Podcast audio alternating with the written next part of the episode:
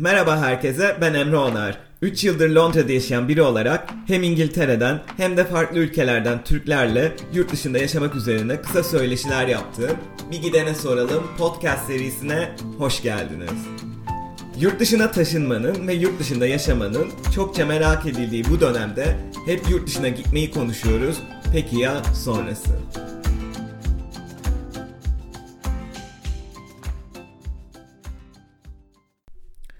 Bu bölümde çok ilham verici bir konuğum var. Evrim Kur'an. Kendisinin çalışmalarını gezi zamanı Y kuşağı açıklamalarından beri takip ediyorum. Yani yaklaşık 7 sene olmuş. Kuşak araştırmaları üzerine uzun yıllardır çalışmalar gerçekleştiren, sayısız konferansta konuşmalar yapan ve Telgraf'tan Tablete kitabında Türkiye'nin 5 kuşağını inceleyen yeni kitabı Z, bir kuşağı anlamakta da Z kuşağını mercek altına alan Evrim Hanım'dan herkesin öğrenebileceği bir şeyler olduğunu düşünüyorum e, Toronto'da yaşayan ama bir ayağı da Türkiye'de olan Evrim Hanım'la hem kendisinin kuşak araştırmalarını, artan yurt dışına göç konusunu ve de Kanada'da yaşamayı konuştuk. Ayrıca malum gündeme de biraz değindik. Koronavirüs ve sonrasında dünya nasıl bir yer olacak bunları da konuştuk. O zaman başlıyoruz. Merhaba Evrim Hanım, hoş geldiniz. Bu yoğun gündemde zaman ayırdığınız için çok teşekkür ederim. Şu anda Kanada'dasınız bildiğim kadarıyla. Acaba Toronto'da neler oluyor? Kanada devleti koronavirüsle ilgili ne önlemler aldı? Biraz gündemle başlayalım dedim. Evet, merhaba Emre. Ben e, kişisel karantinamın son günündeyim bugün. 14 14. günümdeyim. Türkiye'den geleli 14 gün oldu. Yurt dışından yapılan gelen seyahatlerde malum e, aslında tüm dünyada 14 günlük karantina süresine uymamız gerekiyor. Benim de bugün son günüm. E, bence alınan tedbirlerden en önemlisi bu konuda büyük yaptırımlar olması Kanada'da. 750 e, bin dolara varan bir para cezası, 6 aya varan bir hapis cezası söz konusu eğer kişisel karantina tedbirlerinize uymazsanız. Bunu önemsiyorum çünkü bir toplum ne kadar eğitimli, ne kadar medeni olursa olsun bu evvelce karşılaşılmamış bir kriz ve gerçekten çok sıkı tedbirler alınmalı. Bu fiziksel olarak alınan tedbirlerden biri. E, elbette bu gece itibariyle karantina sürem doluyor ama günlük yaşantıya penetre olmayacağız. Bu da bir gerçek. Sadece marketler açık. E, dışarıda hayat neredeyse tamamen durmuş durumda burada da. E, alınan tedbirlerden e, önemli bir kısmı küçük ve orta boy işletmeler için bence. İşini kaybedenlere her ay 2000 dolar verilecek, 4 ay boyunca verilecek bir ödeme var. Çocuk destekleri var. Kredi kullanımıyla ilgili sıfır faizli bir yıllık krediler, kiraların ötelenmesi vesaire gibi bir takım finansal tedbirler de alınıyor tabii. Ama evde kalmanın ne kadar önemli olduğu aslında burada birazcık daha sert bir şekilde tavsiye şeklinde değil ama daha sert bir şekilde altı çiziliyor. E, durum bu. Tabii şöyle bir avantajı var Kanada'nın. Nüfus yoğunluğu itibariyle tabii ki Türkiye'den çok daha avantajlı. Dünyanın coğrafi olarak, e, yüz ölçüm olarak en büyük ikinci ülkesi ama nüfus yoğunluğu o kadar e, şey değil, Türkiye kadar yoğun değil. Dolayısıyla bunun avantajını da yaşıyor. Kültürel olarak da zaten insanlar birbirine mesafeli olduğu için e, o fiziksel mesafeyi koruma konusunda biraz daha iyi olabilirler. Ama sonuçta bütün dünyada hepimizin ortak bir derdi şu anda. Bu kendimizi korumaya çalışıyoruz. Evet sanırım Akdeniz toplumlarının bu konudaki sıkıntısı o sosyal izolasyon konusu kültürümüze aykırı bir durum. Herhalde o noktada özellikle biraz zorlanıyoruz. Evet. İtalya'da örneğin yani İtalya'da bu kadar e, hızlı bir şekilde yayılması, e, bu kadar ızdıraplı sonuçlar vermesi e, bunun bir parça kültürle de Akdeniz kültürüyle de alakası var diye düşünüyorum. E, yani biz genel olarak çok dokunmatik bir toplumuz. Akdeniz sıcakkanlılığı var bizde. E, seviyoruz. E, ben iki hafta önce Türkiye'deydim ve sadece iki hafta önce insanların e, pek de bir fiziksel mesafesi olduğunu söyleyemeyeceğim. Bugün uzaktan izliyorum nasıl bilmiyorum ama e, hala gerçekten e, çalışmak zorunda olan vatandaşlarımızı bir köşeye bırakıyorum. Türkiye nüfusunun yaklaşık %42'sinin non-bankable olduğunu biliyorum. Yani günlük olarak e, gelir elde etmek zorunda olan insanlar bunlar. Sokağa çıkmak zorundalar elbette. Ama e, aslında çok eğitimli, kariyer sahibi, daha AA plus diyebileceğimiz e, sosyoekonomik segmentlerdeki insanlar da aslında e, ne kadar uyuyorlar fiziksel mesafeye o konuda şüphelerim var. Duyduklarım, duyduğum haberler bana e, şüphelerimde haklı olduğumu gösteriyor Türkiye'den. E, aynen benim de duyduklarım çok olumlu değil yani e, kendi etrafımdan bile özellikle anne baba jenerasyonunda bu kurallara uymayanlar var. Biraz da bu noktada aslında sosyolojik deney gibi geçirdiğimiz süreç. Yani insanların aslında çok ciddi e, sokağa çıkma yasağı gibi durumlar gelmediği sürece hani nasıl kuralları ihlal ettiğini görüyoruz. Çünkü İngiltere'de bile hani çok daha disiplinli, belli konularda daha iyi eğitimli diye düşüneceğiniz bir toplum bile aslında çok fazla şeyi ihlal etti. Ancak işte bu yarı karantina gibi durum ilan edilince insanlar gerçekten sokaktan çekildi. O açıdan çok e, ilginç geliyor bana. Gerçekten bir şey insan davranışı testi gibi hani marketlere insanların yağmalaması falan da hani Almanya'dan Avustralya'ya kadar hani o kadar disiplinli, hani eğitimli, kültürlü diyeceğimiz toplumların bilmiyorum bu şekilde davranış göstermesi bana enteresan geliyor. Evet, e, aslında yağmalama olayı çok enteresan. E, geçtiğimiz günlerde e, sevgili Akan Abdullah, Türkiye'de Future Bright araştırma şirketinin sahibidir kendisi. Yaptıkları güncel araştırmalardan bahsetti. Türkiye'de stoklama söz konusu değil. Yani Türkiye'yi Avrupa'dan ayıran bir e, özellik bu. Future Bright'ın araştırmalarına göre evimde evden çıkmamak üzere stoklama yaptım diyen oran yüzde 24. Yani bu düşük bir oran. E, ama tabii ki bunun e, şöyle bir sebebi de var. Sevgili Akan da bunu çok güzel anlatıyor çeşitli yayınlarda. Sonuç itibariyle Türkiye'yi ekonomik kriz esnasında yakaladı COVID-19. Dolayısıyla e, insanların zaten e, mücadele ettikleri bir yoksulluk ve bir açlık sınırının altında yaşama gibi bir gerçekliği vardı nüfusun önemli bir kısmının. O yüzden Türkiye'deki istatistikler Avrupa'dan biraz daha farklı. Yine Future Bright'ın araştırmalarına göre %37'si eve kapanmaya ikna olmuş Türkiye'de e, halkımızın. İkna olmuş diyorum. %37'si eve kapanmış demiyorum bu arada. %37'si evet eve kapanmalıyız demiş. Bu arada en çok ikna olan şehir de Ankara'ymış. Geçenlerde e, bu yayında dinlediğim bilgiseli de Twitter'da paylaştım. Gerçekten çok etkilendim bundan. Dolayısıyla aslında bizim Türkiye'de karşı karşıya olduğumuz durum biraz daha farklı. Ben e, her iki ülkede de yaşayan ama bu süreci Kanada'da geçirmek durumunda olan bir birey olarak e, elbette Türkiye'de ayakta tutmam gereken bir şirketim, işlerim, yaşlı aile bireylerim, aile büyüklerim, e, ekip arkadaşlarım, dostlarım var ama bir taraftan da e, Kanada'da alınan tedbirler beni burada ne kadar bir süreliğine rahatlatsa da anksiyetemi artıran tabii ki Türkiye'deki durumlar. E, çünkü Türkiye'deki COVID-19 sürecini sadece COVID-19'un kendisi olarak değerlendirmek çok e, anlamlı değil. Yani e, belki de son birkaç yılın krizlerini bir araya toplayarak değerlendirmek daha anlamlı olur. Evet aslında bu koronavirüs sonrasında asıl belki de krizi görecek. Sadece Türkiye değil tüm dünya. Hani ekonomik olarak birçok sektör domino etkisi gibi birbirinden etkilenecek. Öyle tahmin ediyorum. Burada bir ekosistem var çünkü. Fütürist değilim ben. Ee, böyle bir projeksiyon yapamam. Ama bir araştırmacıyım. Bence 2020'yi sağlıklı kalmak, ayakta kalmak, hayatta kalmakla geçireceğiz. 2021'de işe, yeni ekonomik modelleri, e, yeni bir tüketim anlayışını ve yeni bir yaşam anlayışına olan etkilerini aslında 2021'de göreceğiz. 2020'de e, hem Kanada'da hem Türkiye'de hem dünyanın birçok coğrafyasında okulların dahi e, yeniden açılacağına ihtimal vermiyorum. Yani yaz tatiline bağlanacağımızı düşünüyorum. Dolayısıyla biz aslında 2020 sonu 2021 başı gibi hayatımızdaki pragmatik, pratik etkileri daha net görmeye başlayacağız. Şu an hala panik havasındayız hepimiz. Evet gerçekten öyle. Yani benim de okuduğum araştırmalarda durum hani Kasım'dan önce çok toparlanacak gibi durmuyor. En azından hani belki bir süre sakinleşir ama sonrasında yeniden geri gelecek gibi. Ee, biraz endişe verici ama dediğiniz gibi kesinlikle global anlamda şirketler nezdinde, okullar nezdinde bir dönüşümün e, başındayız. Belki de hani birçok alışkın olduğumuz eğitim modelidir, çalışma modelidir değişecek gibi geliyor bana. Özellikle aslında bu e, şu anda yetişmekte olan Z kuşağını nasıl etkileyecek çok merak ediyorum. Bu konuda ne düşünüyorsunuz? E, aslında e, bir taraftan bunu COVID-19'da e, ruhsal olarak da bağlamak lazım. Şunu düşünüyorum bir süredir. Biz hala benim de evimde işte e, bir Z kuşağım var. Yan odada şu an işte dijital e, dersleri devam ediyor. E, biz aslında hala çok pratik sorunları çözmeye gayret etmekten bu çocuklar ruhsal olarak nasıl etkileniyorlar? Bir anksiyete halindeler mi? Ee, geleceklerinde orta vadede, kısa vadede ne gibi etkileri olacak? Bu krizin daha oraya gelemedik gibi geliyor bana ebeveynler olarak da. Çünkü hepimiz şu anda bir şekilde tekerleri döndürmeye çalışıyoruz. Ne iş yapıyor olursak olalım ve yeni hayatımıza fiziksel olarak adapte olmaya çalışıyoruz. Ama e, çocukların üzerinde tabii çok başka etkileri de, etkileri de var. E, şimdi şunu düşünüyorum. Mesela bu sene e, Türkiye'de üniversite sınavına girecek insanlar var veya işte benim yaşadığım ülkede üniversite başvurusu yapacak insanlar, e, gençler var, Z kuşağı var. Tabii ki hayatlar biraz durma noktasında. Ama dün oğlumun okul e, müdürü bir toplantı yaptı. Dijital bir toplantı yaptı velilerle Kanada'da ve şöyle söyledi. Bu süreçte yani biz işte e, kaç senelik bir okul, e, Ali'nin okulu 100 küsür yıllık bir okul. Biz hayatımızda sonuçta okulumuzun tarihinde de ilk defa böyle bir şey yaşıyoruz. Ama şu anda akademik olarak size akıl verebilecek durumda değilim. Ama sizden tek istediğim şu anda çocuklarınıza şunu anlatmanız. Birincisi compassion, şefkat, şefkatin ne kadar önemli olduğunu.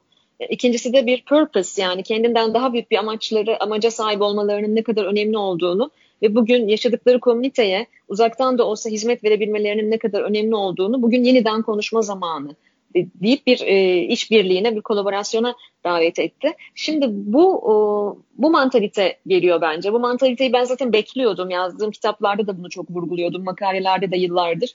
E, bu mantaliteyi şu an çok hızlandıran bir bağlam söz konusu.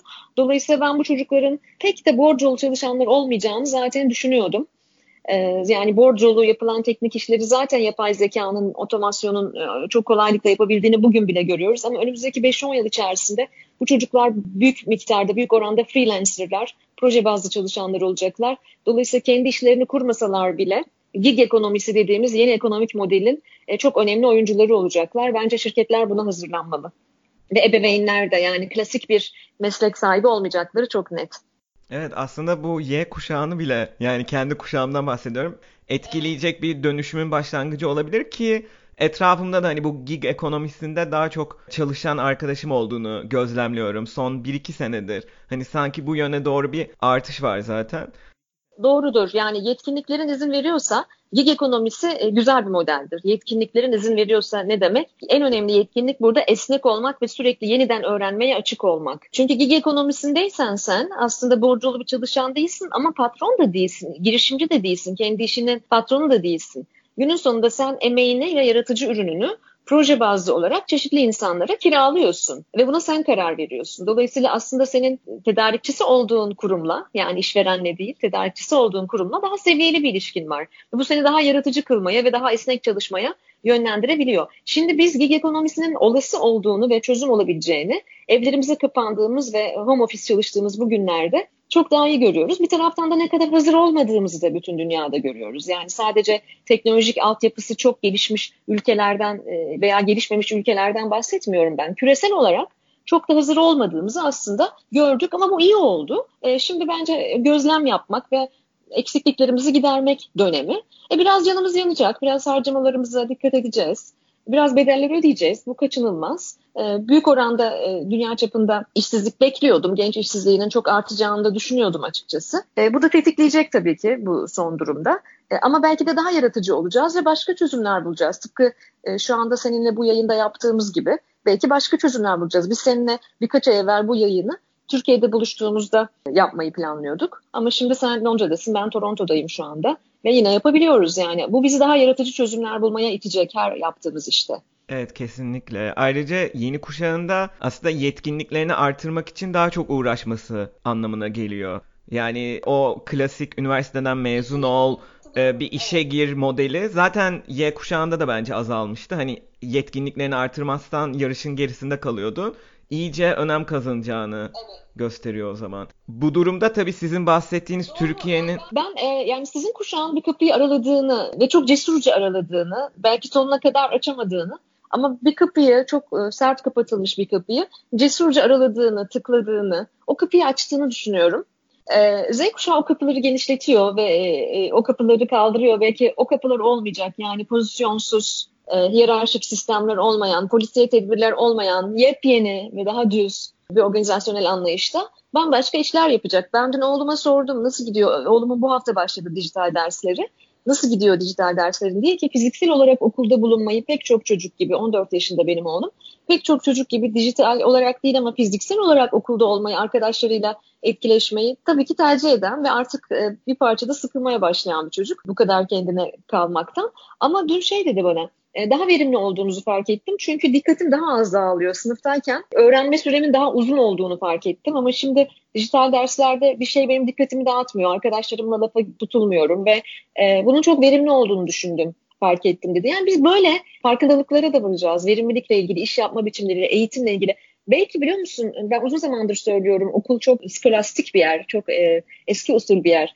Okul bir bina değil bir kafa yapısı olmalı. O yüzden belki de fiziksel olan okullara belki bir süre sonra gerçekten dönmeyeceğiz. Evet bu Telgraf'tan tablete kitabındaydı sanırım. İkisini de yeniden röportajımız öncesi okuduğum için şu an hangisindeydi emin olamıyorum ama e, o kısmın altını çizmiştim çünkü çok hoşuma gitti. Şey diyordunuz derslerde hani bir öğretmen öğrencilere bilgi aktarması yerine bunun iki taraflı olması gerekecek gibi gözleminizi paylaşıyordunuz. İşte diyelim belki hoca bir konuyu açacak, öğrenciler hep beraber çalışıp bir arada çalışma becerilerini geliştirip öğretmen de bunu yönlendirecek gibi.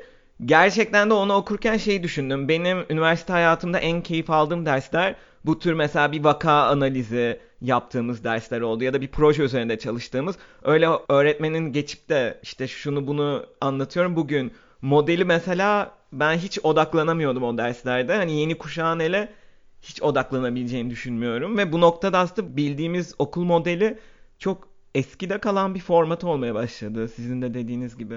O yüzden aynı modeli sen e, teknolojik ortamda da devam ettirmeye çalışırsan hiçbir şey anlamamışsın demektir. Yani e, fiziksel sınıf ortamında da didaktik bir öğretmen ve e, tek düze ve sadece anlatan ve bilgiyi e, transfer eden kişi dijital ortamda da böyle davranmaya devam ederse e, distant learning, mesafeli uzaktan öğrenme ortamında da böyle devam ederse zaten pek bu süreçten bir şey anlamadık anlamına geliyor bu. Ben son dönemde e, Milli Eğitim Bakanlığı'nın uzaktan öğrenmeyle ilgili çabalarını e, takdir ediyorum Türkiye'de ama EBA TV diye bir şey gözlemliyorum, izliyorum bir taraftan da. Yani e, okuldaki o e, 19. yüzyıldan kalma model ekranın karşısında da hala devam ediyor. Teknoloji sadece bir araç. Teknolojiyi insan için kullanma gibi bir yetkinliğimiz, bir becerimiz olması lazım. Bunun için de gözlemlememiz lazım. Kimi? E, çocukları, yeni jenerasyonu gözlemlememiz, araştırmamız lazım. Bence bu çok önemli. E, bu sebeple e, birçok şey değişecek tabii ve bugün işte oradayız. Yani, e, çok hızlı bir şekilde belki shift etmek zorunda kaldık oraya. E, birçok insanın da canı yanacak. E, kendini geliştirmemiş, dijital yetkinliklerini artırmamış şimdiye kadar insanların en başta canı yanacak. Genel olarak da yeni kuşağı bu yetkinliklerle donanımlı bir şekilde yetiştirmek gerekiyor ki yine bu konuya da aslında değiniyorsunuz. Türkiye'nin nitelikli genç e, yetiştirme anlamında diğer birçok ülkeden geriye geride kaldığını görüyoruz. E, bu durumla mesela Kanada nasıl mücadele ediyor? Gençlerini nasıl yetiştiriyor? E, bir kere şunu çok takdir ediyorum. Ben Kanada'da mesleki eğitim çok önemli. Yani herkes üniversiteye gitmek zorunda değil. Burada college'lar yani meslek okulu diyebileceğimiz okulların ve özellikle co-op programları olanların çok anlamlı olduğunu düşünüyorum ben. Kaç yaşında olduğun önemli olmaksızın yeniden beceri kazandırabilmek için sana burada e, yüzlerce binlerce program var. E, ve sen e, emlakçı da olsan, e, musluk tamircisi de olsan yani bu tarz bir e, zanaatla ilgili bir mesleki yetkinlik sahibi olmak istiyorsan bu kalıcılara gitmek durumundasın. Devlet özellikle göçmenleri bir hayli fonluyor bu konuda. Finansal desteğe ihtiyacı olanları da.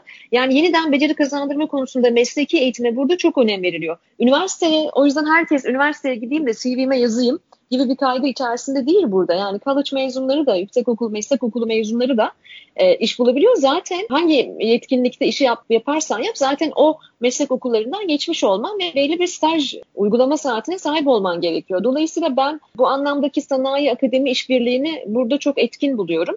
Yanı sıra çok genç bir toplum değil burası. Türkiye'nin yaş ortalaması 32, Kanada'nın yaş ortalaması 42. Kanada yaşlı bir toplum. Her ne kadar genç göç almaya gayret etse de. E, dolayısıyla gençleri anlamak üzere de e, pek çok program yapan, gençleri dinleyen, meclisinde e, gençlik danışma kurulları çalıştıran, bütün eyaletlerden, gençlerden her sene tersine mentorluk alan bir parlamentosu olan bir ülke. Yani gençlere sık sık kulak veren bir ülke. Ben e, bu anlamda da burada da tabii ki hayat e, güllük gülistanlık değil. E, küresel sistemlerin çektirdiği acıları Burada da insanlar yaşıyor yalnızlaşmayı, hayatın zor oluşunu, birden fazla işte çalışmak zorunda kalmayı, en başta iklimin zorluğunu. Ama en azından daha çağdaş yöntemlerle yönetildiğini bilmek insanlara iyi geliyor bence. Aslında Kanada'ya göç hikayenizi de sormak istiyorum nasıl taşındınız. Ama kuşak sorularından da devam edeyim. Konuya doğrudan daldık koronavirüsü demişken. Çok kısa biraz kendinizden de bahsedebilir misiniz acaba? Bu kuşak araştırmaları e, alanına nasıl girdiniz? Ben sizi ilk Ayşe Arman'la yaptığınız Y kuşağı röportajıyla tanımıştım gezi zamanı 2013. O zamandan bu yana işte birçok TED konuşması yaptınız, iki kitabınız çıktı. Bütün bu süreç nasıl gelişti? Nasıl bu alanda kendinizi buldunuz? Ee, ben çok uzun yıllardır e, jenerasyonel sistem başlıklı konuyla çok ilgiliydim. Ee, İlkin 2000, 2001 yıllarında bu alanda e, o dönem bir e, yüksek lisans öğrencisiydim bir e, üniversitede Türkiye'de. E, bu alanda tez yazmak istedim. Bu alanda çalışmalar yaptım ama programı tamamlayamadım. Yani derslerimi verdim ama tezimi tamamlayamadım. Çünkü çok e, anlamlı bulunan bir şey değildi o yıllarda jenerasyon. Fakat ben o kadar aşkla düşmüştüm ki bu işin içine. E, başka bir şey yapmak istemedim. Yani bir dolu işte üniversitede e, ders veriyordum. Akşamları e, freelancer projeler yapıyordum. Şirketlere danışmanlığa gidiyordum falan filan. Ama hep kafamda sadece jenerasyonel segmentleri çalışan bir model oluşturmak vardı. Ve zaman içerisinde bunun tek başına okuyarak veya merak ederek değil, gerçekten e, saha araştırmaları, büyük çaplı araştırmalar yaparak ve ülke özelinde de araştırmalar yaparak olması gerektiğini fark ettim. E, bir süre böyle e, dışarıdan daha bireysel metodlarla çalışırken 2006 yılında yani 13 yılımız bitti 14. yılımıza girdik. Kendi şirketimi kurdum. Kurucu ortağı oldum Dinamo Danışmanlığı'nın ve 20 yıldır yaptığım bu çalışmaların aslında 14-15 yıldır e, kendi çatımız altında, kendi şirketimde, kendi araştırma ekibimle ama küresel bir araştırma şirketinin e, bölgesel temsilcisi olarak da bir yandan devam ettiriyorum. Türkiye'nin dünyanın diğer coğrafyalarından farklılıkları üzerine, Türkiye'deki gençlerin, genç nesillerin, sadece onların değil, yaşlıların, orta yaşlıların, farklı jenerasyon segmentlerinin yaşam deneyimleriyle ilgili araştırmalar yapıyorum. Her alanda çalışıyorum ve daha ziyade onlara danışmanlık veriyorum. Zaman zaman da birikimlerimi e, çeşitli yayınlarda paylaşıyorum. Kendi kitaplarımda, çeşitli süreli yayınlarda paylaşıyorum. Bir süredir e, benim esasen e, iki şirketim var. Biri Kanada'da, biri Türkiye'de. Fakat benim işlerim yoğun olarak Türkiye'de ve Orta Doğu'da. Dolayısıyla Covid-19'u saymazsak aslında ayın neredeyse yarısını Türkiye'de geçirmeye devam ediyorum. orada bir araştırma ekibim ve çalışma arkadaşlarım var. Fakat bundan e, yaklaşık e, 6-7 yıl önce uluslararası bir yapının parçasıydı Dinamo. Zaten e, küresel bir iş yapıyorduk ama o, özellikle bir numarada oğlumun eğitimi motivasyonuyla. İkincisi de dünyanın bize fiziksel olarak biraz daha uzak olan Kuzey Amerika batı tarafına biraz daha yakın olmak istemem ve orayı daha yakından gözlemlemek istemem sebebiyle e, Kanada'ya taşınmaya karar verdik. Dört yıl bitti göçmenliğim de benim. E, dört yıl bitti ve e, insanlar ilk başta çok anlamadılar benim tam olarak nerede yaşadığımı, nerede çalıştığımı. E, ama aslında benim bir tane evim var. O da Toronto'da, Kanada'da. Bunun dışında çok sık seyahat ediyorum. Bundan sonra bu e, süreç bizi nasıl etkileyecek bilmiyorum ama çok sık seyahat ediyorum. Bugün bir arkadaşımla konuşuyordum bu sabah. Ve şey dedim hayatımda ilk defa bu kadar e, seyahat etmediğim bir dönem oldu. Yani hiçbir yere çıkmadan oturuyorum ve sadece 14 gün oldu aslında. Yani oturuyorum, hiçbir şey yapmıyorum, bir yere gitmiyorum, sadece dijital çalışıyorum falan. Ee, ama e, dediğim gibi göçmenliğimin dördüncü yılı bitti. Ee, oğlum burada eğitim görüyor. Burada da bir şirketimiz var ve ben buradan çeşitli ülkelere de danışmanlıklar veriyorum. Ama sıklıkla Türkiye'deyim. Çok sık her ne kadar uzun bir uçuş ve bayağı bir saat farkı olsa da e, beni çok etkilemedi bu. E, sürekli Türkiye'deyim. Yani Türkiye için üretmeye ve çalışmaya da devam ediyorum. Siz yurt dışına taşındığınızdan beri peki bu Türkiye'ye gidip gelme durumu aslında güzel bir gözlem fırsatı sunmuş olabilir sizin için. Hiç böyle yurt dışına taşındıktan sonra Türkiye ile ilgili fark ettiğiniz bir şeyler oldu mu? Bu kuşak araştırmalarınızla ilgili de olabilir.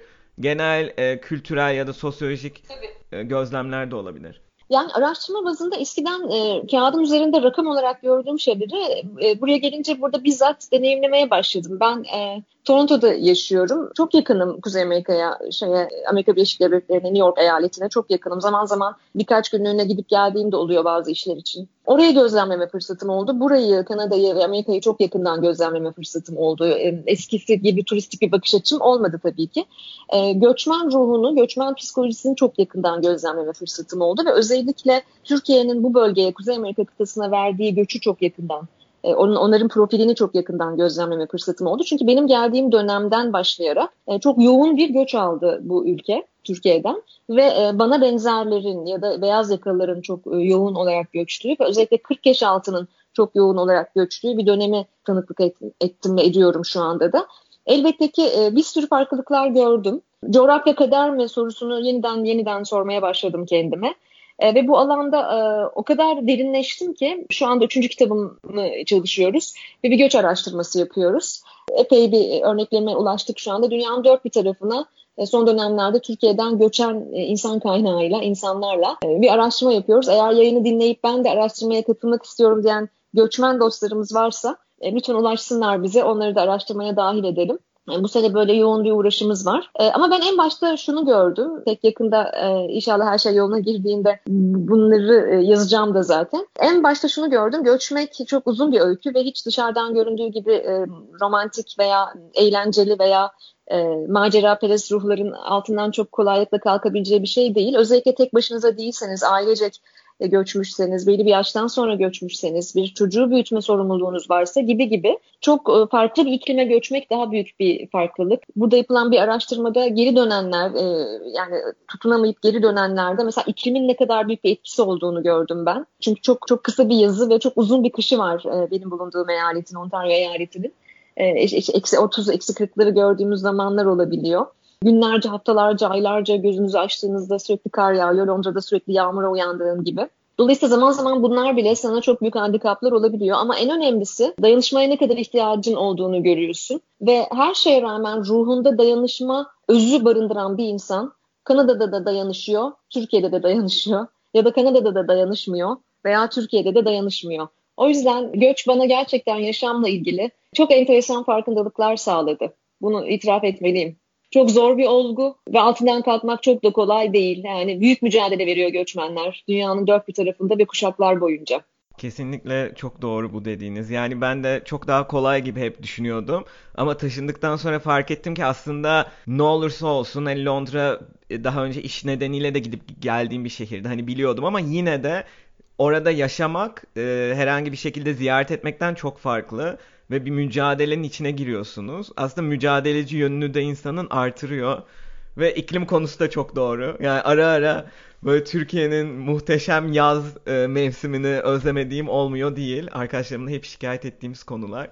Ama gerçekten çok artan bir yurt dışına göç söz konusu. Zaten aslında bu podcast serisine ilham veren konu da bu. Yani ben mesela kendi etrafımdan gözlemlediğimde yakın arkadaş çevremin yarısı tamamen yani yarısı şu an yurt dışında bambaşka ülkelerde işte Dubai'den Avustralya'ya kadar birçok ülkede. Onun dışında üniversiteden tanıdığım birçok arkadaşım, liseden tanıdığım birçok arkadaşım yani çok beklenmeyecek ülkelerde bile yaşayan insanlar var şu anda. Ve bir yandan üzücü de bir konu. Ayrıca Türkiye'de Z kuşağında da artan bir istatistik olduğunu görüyoruz. İşte birçok lisenin mezunları, e, köklü liselerin yüksek oranda yurt dışına gitmeye karar veriyor. İşte yurt dışındaki üniversitelere yerleşiyor. Bunları da görünce aslında hani belli bir Türkiye'ye has bir iklim de var ama sizce Z kuşağına özgü bir küresel hareketlilik de olabilir mi? Genç kuşağın bu kadar %80 oranlarında yurt dışında üniversitelere yerleşiyor olması. Hayır bir kuşağa özgü bir hareket değil. Bu Türkiye'nin Z kuşağına özgü bir hareket. Çünkü bulunduğu yerden kaba tabiriyle yırtmak istiyor.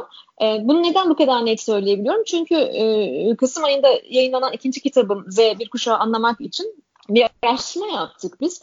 Düşük sosyoekonomik seviyeli semtlerle yüksek sosyoekonomik seviyeli semtlerin yani kolejlerde e, e, okuyan Z kuşağının e, hayata bakışlarındaki farklılıkları araştırdık. Kitapta da biraz bahsettim bundan. Mesela yüksek sosyoekonomik seviyedeki gençler, senin az evvel bahsettiğin bazı özel okullarda liseyi bitirir bitirmez yurt dışına göçme, gitme isteme e, oranlarının çok yüksek oluşu bununla alakalı. Oralarda kendini tanımla, Türkiye'de yaşamayı tanımla dediğimizde akvaryumda balık diye mesela bir imgeyle tanımlıyordu gençler. Aslında o akvaryumu kırmak ve onun dışına çıkmak istiyorlar e, ve bunu yurt dışında daha rahat yapabileceklerini düşünüyorlar. Arka mahallede ise o da arka mahalleden e, yırtmak ve e, bir yukarı mahalleye geçmek istiyor. Yani aslında hepsi bulundukları yerde mutlu değiller. Türkiye güzel bir ülke, cennet vatan diyorlar bir yandan. Cennet vatan diye de tabir ediyorlar her iki grupta Türkiye'yi.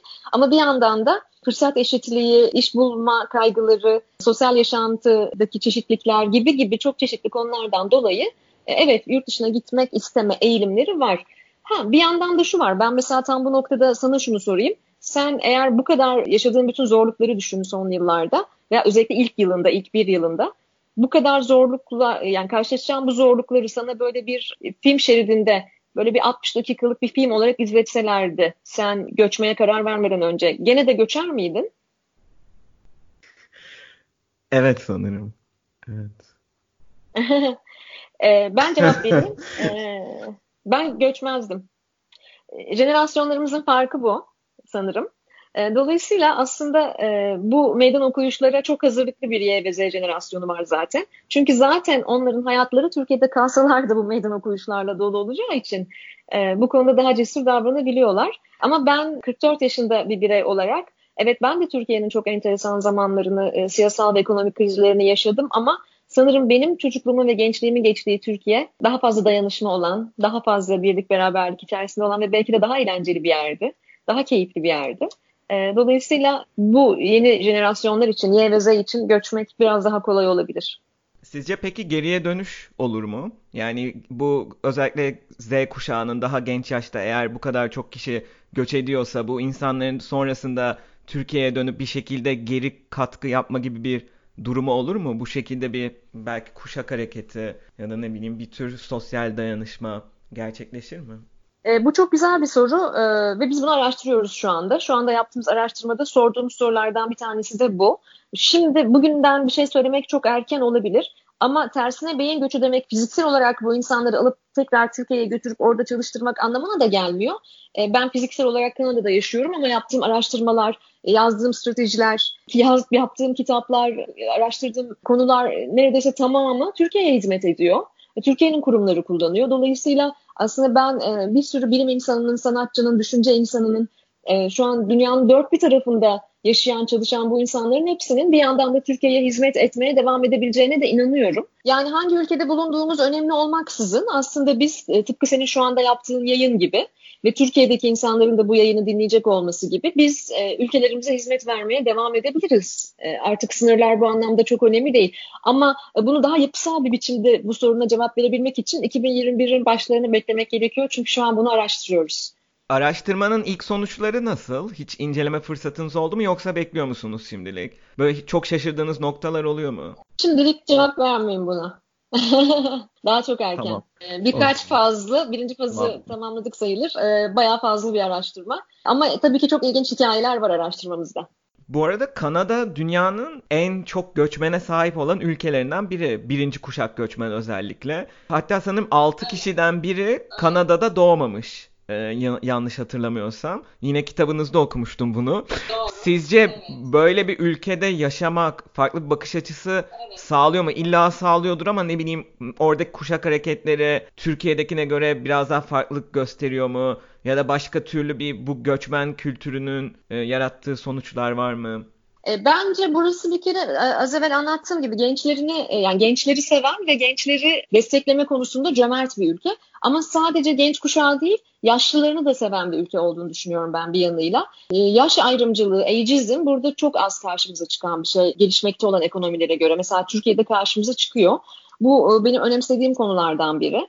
E, ne bileyim işte belli bir yaştan sonra e, eğitim almanın çok faydalı olmadığını bile düşünüyor Türkiye'de insanlar. Çünkü seni istihdam etmiyor yani e, iş ilanına bile işte şu yaş diye belirtme ihtiyacı duyan bir sürü kurum var hala. Ama burada kaç yaşında olursan ol yeni bir meslek edinebilirsin, yeni bir şey öğrenebilirsin ve bir yepyeni bir kariyer inşa edebilirsin kendine 50 yaşından sonra yepyeni bir şey okumaya karar verebilirsin gibi. Yaş ayrımcılığının olmaması hoşuma gidiyor. Yani çok farklı meslek gruplarında, farklı jenerasyonlarda insanlar karşısına çıkabilir burada insanın. Günlük hayatı sokakta daha fazla yaşayan insanlar. Şu anda yaşadığımız özel durum hariç. E, dolayısıyla göçmen toplumun en önemli yani yoğun göç alan ülkenin en önemli özelliği şu.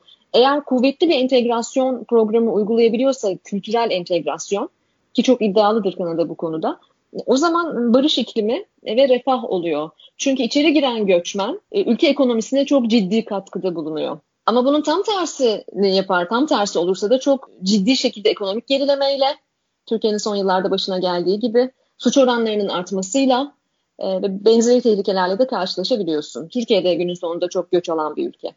Tabii daha farklı bir göç dalgası söz konusu. Evet. E, bunu incelemek de belki evet. enteresan olacaktır. Öyle bir Belki bilmiyorum sizin araştırmalarınızda mı okuruz, başka bir araştırmada mı? Merak ettim şu anda nasıl e, bir fark yaratıyor bu şekilde.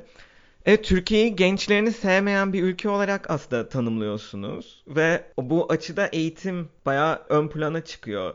Sizce Türkiye neyi farklı yaparak geleceğe hazırlayabilir genç kuşaklarını? Bence hep vurguladığım şey şu. Ölçme ve değerlendirme, ölçme ve yerleştirme sistemlerimizi bir kere belki en başından gözden geçirmek lazım. Ee, okula olan bakışımız yani okulun hala çok konvansiyonel bir kurum olması, e, yüksek gelir grubu, orta ve yüksek gelir grubundaki insanların eriştiği fırsatlara düşük gelir grubunun erişememesi gibi gibi pek çok sorunumuz var aslında. E, ama en önemlisi e, meslek edindirme, meslek okullarının, meslek liselerinin yeniden açılması. E, bunlar bence Türkiye'de ivedilikle yapılması gereken şeyler. Ve hazır bu kadar dijital öğrenmeye karşı e, hızlı bir şekilde giriş yapmışken ve adaptasyonumuzun e, daha da artacağını tahmin ettiğim bugünlerde e, bence diplomalardan daha çok yetkinlik geliştirmenin, yetenek geliştirmenin daha önemli olduğunu vurgulanması çok önemli. Bugün artık evlerinden çıkmadan dijital ortamda bağlanan e, gençler, genç kuşak bir müzik aleti çalmayı da öğrenebilirler, bir dil de öğrenebilirler, coding de öğrenebilirler, yeni bir dijital yetkinlik de öğrenebilirler. Dolayısıyla bunları öğrendiklerinde ne olacak? E, meslek sahibi olmalarını kolaylaştıracak mı bu? E, bununla da ilgili çok modellemelerin ve açık iletişimin de yapılması gerekiyor diye düşünüyorum. Yani bizim daha inançlı bir kuşağa ihtiyacımız var. Onun için de e, onlara sunulan olanakların gözden geçirilmesine ihtiyacımız var. Geçenlerde bir yayında bir üniversite hocamız şey dedi, ben sizin kadar umutlu değilim Z kuşağı konusunda çünkü öğrencilerimi görüyorum dedi. Ben de ona şunu söyledim ama bir taraftan da böyle bir boyutu var. Ne verdik ki ne istiyoruz? Biz üst kuşaklar olarak yetişkin kuşaklar olarak, eski kuşaklar olarak bu kuşağa ne verdik ki karşılığında ne istiyoruz? Bence e, çok az şey veriyoruz ve çok fazla şey istiyoruz. E, bu dengeyi gözetmesi gerekiyor sanıyorum Türkiye'de kurumların ve ebeveynlerin de. Ebeveynler demişken aşırı koruyucu ebeveynlik modellerinin olduğunu söylüyorsunuz Z kuşağı yetiştirilirken. Bu nedenle de Z kuşağının aslında çok da otonom olmadığını görüyoruz. Bu durum Kanada'da nasıl? Sizce Türkiye'ye göre daha mı fazla ya da e, aynı kuşak hareketi gözüküyor mu her ülke, her iki ülkede de? E, bizde evet e, bizde tabii ki hayat daha zor olduğu için gelişmekte olan bir ekonomiyiz ve e, ebeveyn daha gergin ve daha anksiyetesi olduğu için daha daha geleceğe dair kaygıları daha yüksek olduğu için doğal bir sonuç olarak çocuğuna karşı daha koruyucu. Ama bu bizimki gibi coğrafyalarda, bizimki gibi kültürlerde çocuğun otonomisinin gelişmesini engelliyor. Elbette Kanada gibi gelişmiş ekonomilerde e, ve sosyal devlet anlayışının oturduğu ve hüküm sürdüğü bölgelerde, ülkelerde elbette ebeveyn e, biraz daha rahat ve çocuğun üzerine bu kadar da düşmüyor. Ama sistem de zaten buna izin vermiyor. Basit bir örnek vermem gerekirse Türkiye'de çok meşhur olan WhatsApp veli grupları e, burada yok. Yani açsanız da yürümez zaten öyle bir dünya yok. Okul sizinle görüşmek istiyorsa bunun e, yüz yüze metodları veya dijital metodları var ve bunu yapıyorsunuz zaten. Ama pek müdahaleniz olmuyor burada çocuğun e, eğitim hayatına veya işte derslerine oturayım ben yapayım ödevini birlikte çalışayım falan. E, daha otonom çocuklar yetişiyor. E, ben gelişmiş ülkelerle gelişmekte olan ülkeler arasındaki temel farklılıklardan birinin bu olduğunu düşünüyorum ama bunun için de ebeveynleri çok suçlayamıyorum. Ne kadar kaygılı olduklarını biliyorum ama o kaygıyı belki ebeveyn olarak bu kadar küresel bir dünyada biraz daha yönetmeyi başarabilirsek çocuklarımız için daha iyi bir şey yapmış olacağız. En azından ufak ufak da olsa onlara görevler verirsek, o görevleri e, tek başlarına yapmalarını ve hep altını çizdiğim bir şey problemleri tek başlarına çözmelerini sağlamaya çalışırsak küçük problemleri de olsa e, bence biraz daha otonom bir Z kuşağı Türkiye'de de yetişir. Bu noktada aklıma bir şey takıldı. Yani aslında kuşak hareketlerini bu tür kültürel farklardan arındırdığımızda gerçekten global bir kuşak farkı görüyoruz. Bu kültürlerden arındırıp böyle küresel bir sonuç oluşturma süreci nasıl ilerliyor acaba? E, yani benzerlikleri ve farklılıkları ortaya koyabiliriz bence. Yani asıl olan burada benzerlikleri ve farklılıkları ortaya koymak. Bel, belirgin benzerlikleri var. Çok farklı ülkelerde çalışıyoruz biz ve belirgin benzerlikleri var. Ama ayrıştıkları kültürel noktaları da altını çizmek, tespit etmek ve onların da sebeplerini irdelemek bence çok önemli. Ama e, önemli olan hangi dertlerin hasıl olduğu o ülkelerde. Bir dert varsa, bir ülkenin kendine has veya coğrafyanın kendine has bir derdi varsa e, kuşağın o derde verdiği tepki elbette değişiyor. Dolayısıyla siz Türkiye gibi 82-83 e, milyonluk bir ülkede tek tip bir Z kuşağı olduğundan da bahsedemiyorsunuz böyle bir durumda. Evet hatta bu son kitabınızda arka mahalle ve yüksek gelir grubu olarak iki kategori halinde incelemiştiniz gençleri ve benzer dertleri olduğu kadar aslında farklı dertleri olduğunu da görüyoruz. İşte bazı kelimelerden çıkardıkları anlamlar gibi mesela atölye kelimesi işte biri için gerçek bir atölyeyi temsil ederken öteki için workshop olan atölyeyi temsil ediyor gibi ve Türkiye'de evet gerçekten demin de söylediğiniz gibi akvaryumda balık şeklinde kendilerini tanımlayan gençler var diyorsunuz Z kuşağında ve bu uçurum gitgide artıyor. Yani benim gençliğimde de vardı böyle bir iki ayrı uç belki. İşte ama şu an gitgide herkes kendi fanusuna çekiliyormuş gibi geliyor benim kendi gözlemimde de. Sizce ileride bu iki mahallenin iyice kendi fanuslarına çekilmesi nasıl bir Türkiye yaratır? Yani direkt alanınız değil ama gözleminiz var mı merak ediyorum. Sosyal patlama olur. Büyük bir dert olur yani. Kaldı ki üzerine e, zaten ülkenin geçtiği ekonomik krizler, ve e, yine geçenlerde e, Future Bright'ın istatistiklerine, araştırmalarına dayanarak söylüyorum. Türkiye, Future Bright'ın öngörülerine göre Türkiye'nin %60'ı COVID-19 ile beraber açlık sınırının altına itilebilir. E, o zaman ne olacak? Eğer e, bizler kurumlar olarak e, sahip çıkmazsak, farklı segmentlerin birbiriyle dayanışmasını sağlayamazsak sosyal patlama olur. O kutupların açılması, araların açılması son derece tehlikeli sosyolojik olarak. Benim e, yaşadığım Türkiye'de çocukluğumu, gençliğimi, ilk gençliğimi geçirdiğim Türkiye'de benim okuduğum okullarda birbirinden çok farklı sosyoekonomik seviyelerde e, ailelerin çocukları aynı sıralarda okuyorlardı. Benim sınıfımda okuduğum okullarda milletvekili bakan çocukları da vardı, e, memur çocukları da vardı, işçi çocukları da vardı. E, günlük e, yövmiyeyle yaşayan ebeveynlerin çocukları da vardı ve bence barış içerisinde yaşıyorduk. Peki sizce bu açılardan da baktığınızda Türkiye'deki hayatla Kanada'daki hayatın farkları neler? Aslında biraz değindik konuşurken ama böyle gözlemlediğiniz başka ana farklar var mı? Statü gerginliğinin e, burada biraz daha az olduğunu düşünüyorum. Tabii ki burada da var ama Türkiye'ye göre biraz daha az. Statü gerginliği ne demek? İnsanların e, sosyal çevrelerini, dostlarını, görüştüğü insanları da statülerine göre seçmesi e, gerginliği. Burada biraz daha az. Yani burada hangi meslek grubunda olursan ol, e, akşam işten çıktıktan sonra bir CEO ve bir belediyede çalışan bir işçi e, aynı pub'da bira içebilir ve bu çok normal bir şeydir, normal karşılanan bir şeydir. E, Londra'da da İngiltere'de de bunun e, aşağı yukarı böyle olduğunu biliyorum. Tabii ki e, kültürün kendi içerisinde segmentleri ve görünmez e, kastları olabilir ama genel olarak bu anlamda burası biraz daha etkileşmeye açık bir toplum. Ama belli bir yere kadar bunun dışında da kültürel olarak da mesafeli bir toplum. Çok nazik bir toplum çok nazikler ama aslında o nezaketin satır aralarında çok sert geri bildirimler olduğunu görüyorsun. E, ve kurallara uyma eğilimi de çok yüksek bir toplum. Çünkü göçmen bir toplum. Dil konusunda çok nazik yani dili çok iyi kullanan bir toplum. Sert geri bildirimler verip kavgayla gürültüyle burada işlerini halledemezsin. Ama bize hep Türkiye'de şunu öğretmişlerdi. Ben ilk geldiğimde bu, bu anlamda biraz zorlandım Kanada'da. Ee, yani hani böyle dişli olacaksın ki işte e, orada burada kamuda şurada burada markette orada e, hakkını yedirmeyeceksin ve e, sorunlarını öyle çözeceksin falan. Burada işler öyle yürümüyor.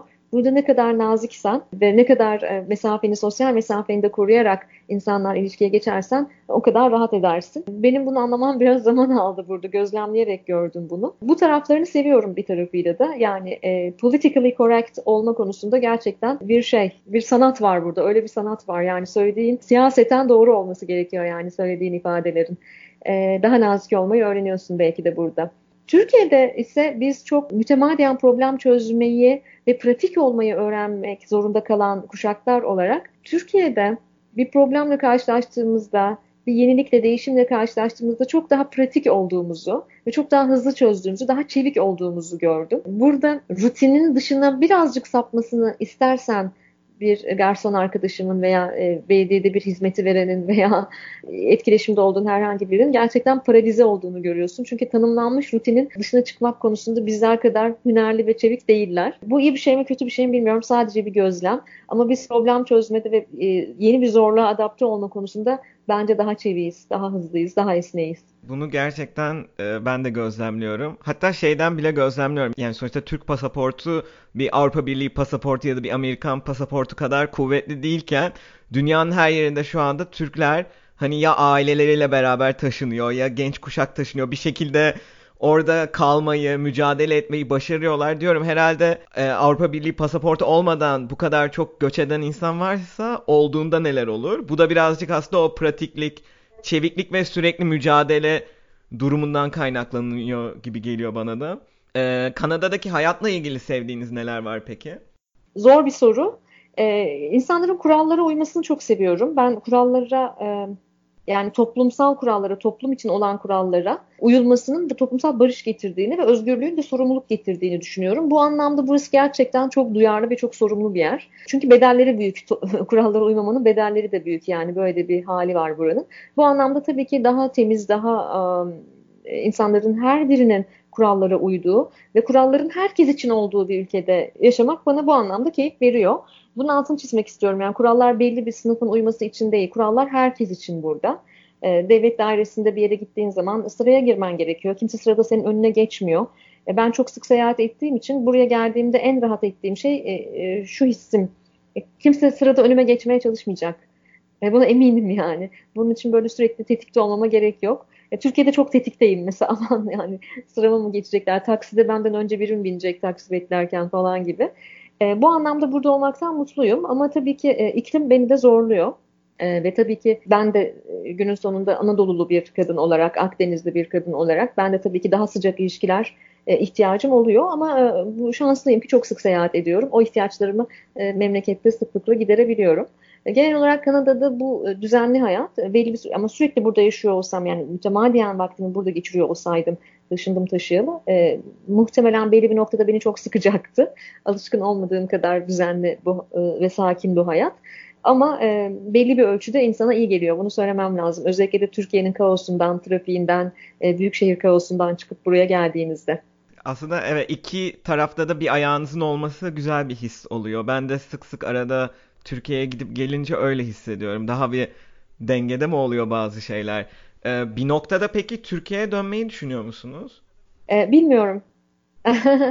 yani belki hani Covid-19 sürecinden önce daha net cevaplar verebilirdim. Önümüzdeki birkaç yılki planlarım şunlar şunlar falan diye. Ama şu an gerçekten e, yarısı sabaha nasıl uyanacağımızı bilmiyorum. Bir ay sonra ne olacak bilmiyorum. Ve bu konuda da sakin olmaya çalışıyorum. Ama şu bir gerçek ki e, çocuğumun eğitim hayatı burada e, devam ediyor ve burada olmaktan mutlu. Dolayısıyla benim hayatımda e, en büyük belirleyici o. Ama e, bilmiyorum belki Ali üniversite çağlarına geldiği vakit hayatım Türkiye'de mi veya bir başka ülkede mi devam eder onu ben de şu anda öngöremiyorum. Önce sağlıklı kalmak şu anda temel derdimiz.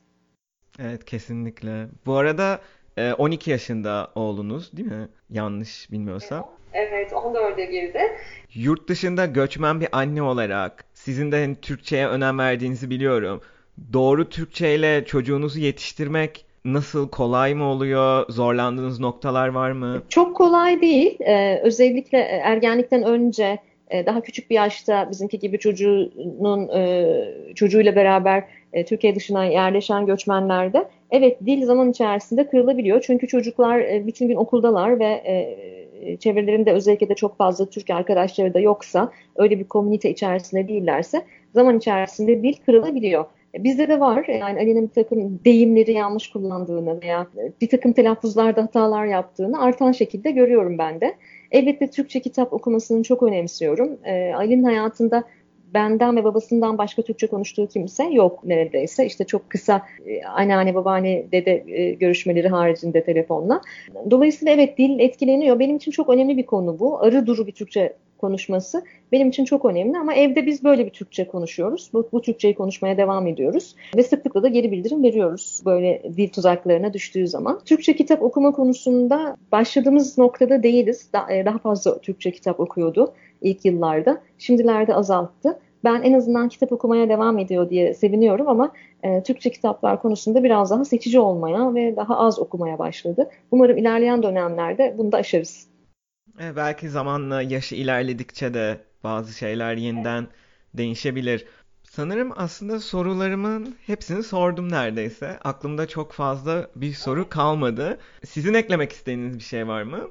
Ben teşekkür ederim bu yayın için. Göç e, önemli bir hikaye. Böyle göçenlerle, göçmenlerle böyle bir podcast yapman da çok anlamlı.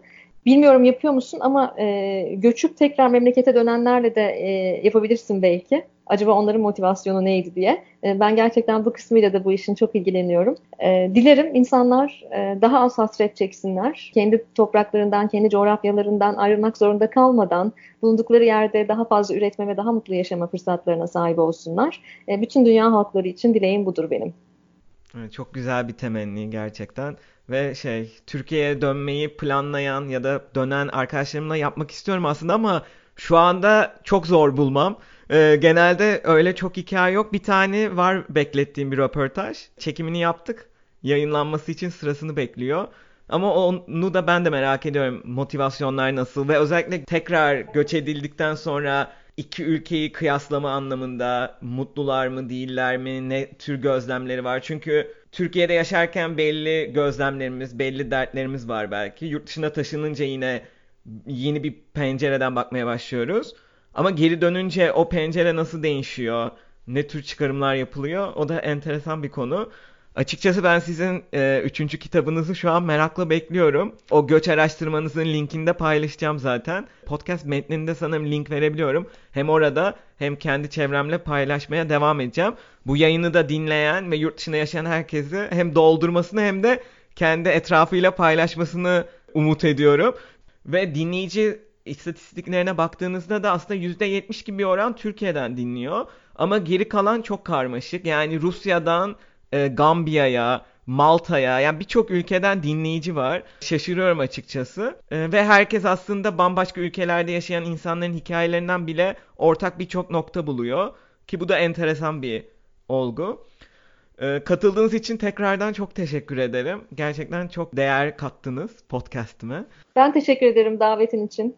Kolaylıklar diliyorum sana. Teşekkürler. Görüşmek üzere. Şimdi... Görüşmek üzere. Dinlediğiniz için çok teşekkürler. Farklı alanlardaki insanların hikayelerini dinlemek için takipte kalmaya devam edin. Ayrıca Instagram ve Twitter'da Bir Gidene Soralım hesaplarını da takip edebilirsiniz. Hoşçakalın.